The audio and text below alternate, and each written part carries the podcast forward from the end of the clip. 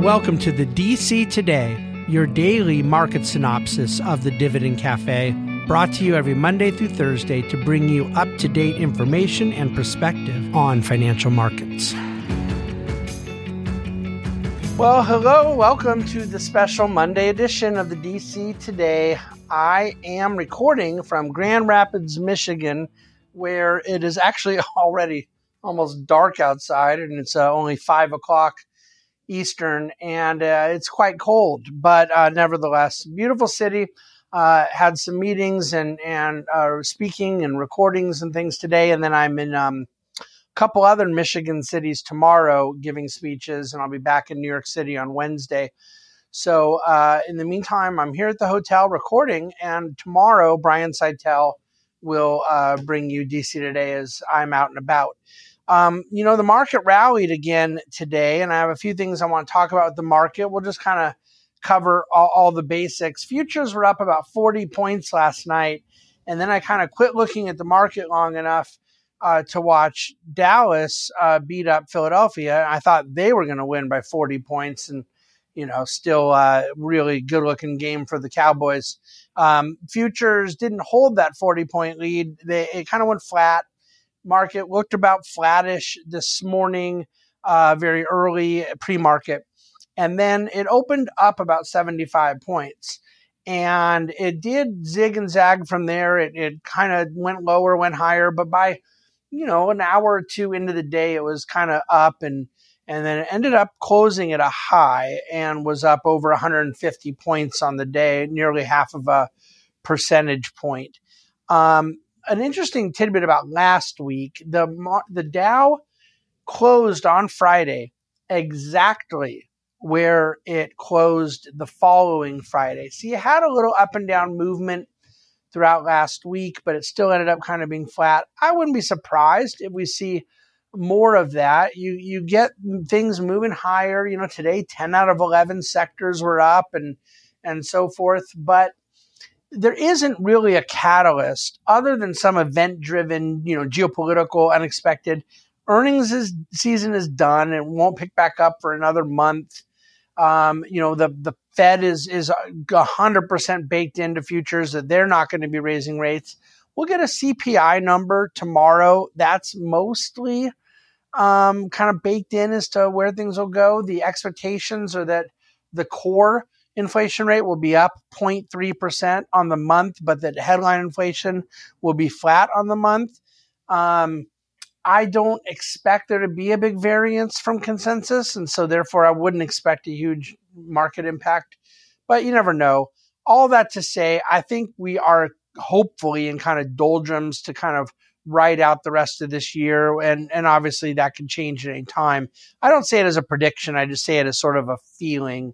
Um, as far as this market goes, there's a chart at the DC today of the top 10 companies in the S&P 500 and what their weighting within the index is and then over, you know, the last 25 years or so. And you you can see it is really at a high level. It hasn't been right now. The the portion of the S&P that these top 10 companies represent um, since the late 90s. When you get 10 companies representing about 35% of the S&P, that's just simply extraordinary. Now, we had it in late 1999, and I think a lot of people know what happened in the year 2000. And the last time before, you know, that it got to this level, which we've now since transcended, was at the end of 2021. So not 25 or 24 year ancient history, but then, of course, we also know what happened in 2022. I, am not predicting that when um, the market gets this top heavy, it means an imminent correction is coming. I'm only saying that this top heavy um, has historically done that, and and that doesn't really speak to any timing, um, but rather just eventually, you know, the rest of the market has to catch up, or the market ends up tipping with top heaviness. That's where I think we're at now on an index basis.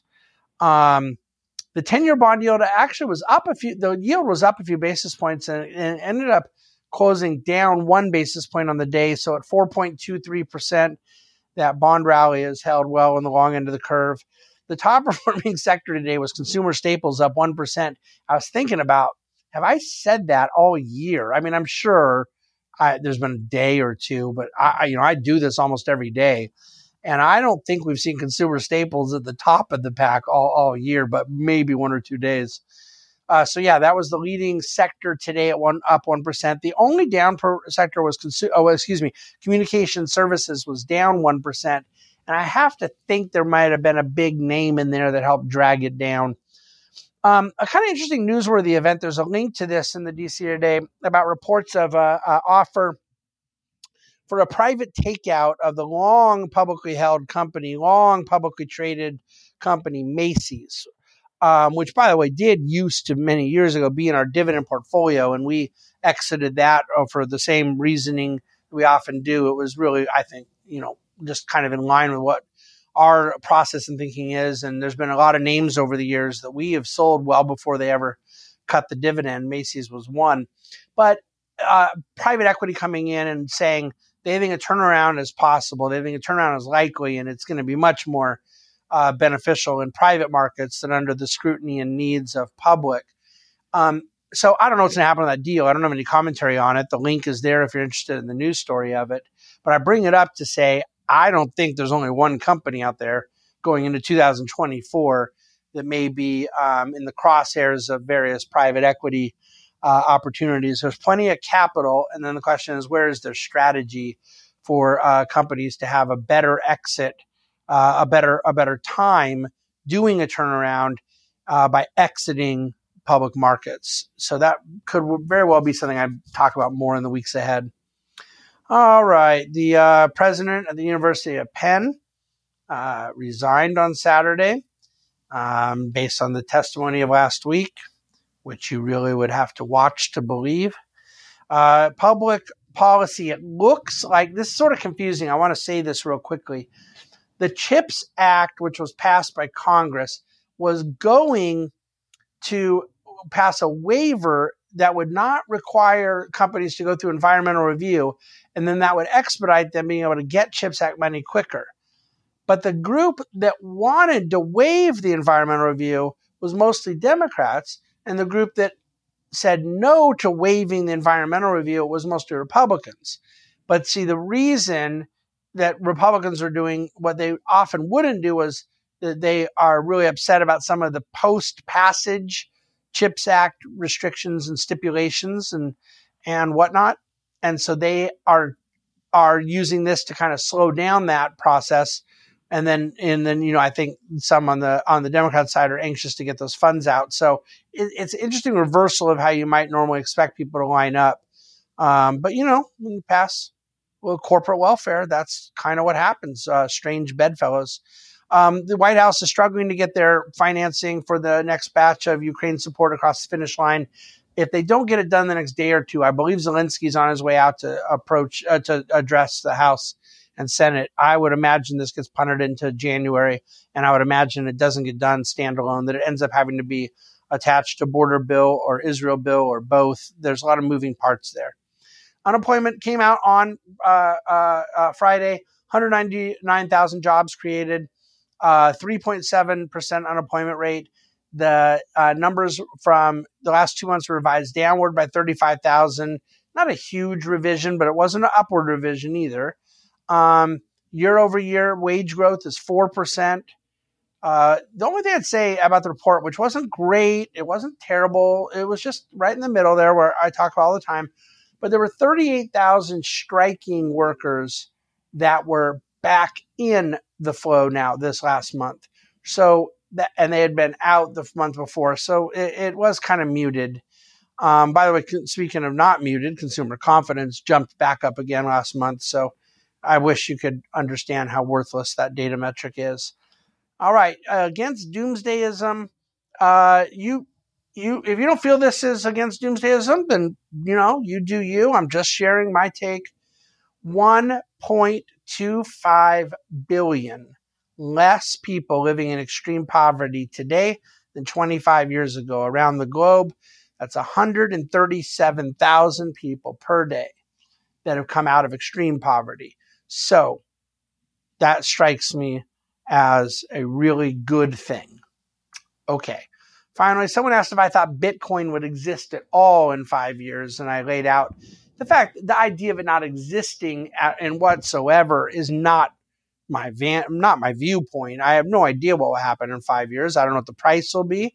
I only know that I'm not able to price it based on there being no internal rate of return, and that there is still to me a dilemma that is unanswerable by Bitcoin enthusiasts, which is either it doesn't really take off because it doesn't ever get adaptation as a medium of exchange, that it just continues to be primarily used for, by somewhat nefarious users, and that the idea of it being a really widely used, stable medium of currency never happens. And that doesn't seem like a good thing. But then if it does happen and there is widespread adaptation, then I think it invites a significant more amount of regulation and intervention, which strikes me as a negative to what the enthusiasts of this uh, cryptocurrency are after. And then, regardless, if you get wide adaptation and very limited regulation, okay, um, I still don't know what that has to do with the price of the Bitcoin. So, uh, but that, but the question was about if I thought it would just cease to exist, and that's not necessarily my view. I, I my view is that there it's unpredictable. Okay, I'm going to leave it there. Uh, we covered a lot of ground. Please check out the dctoday.com.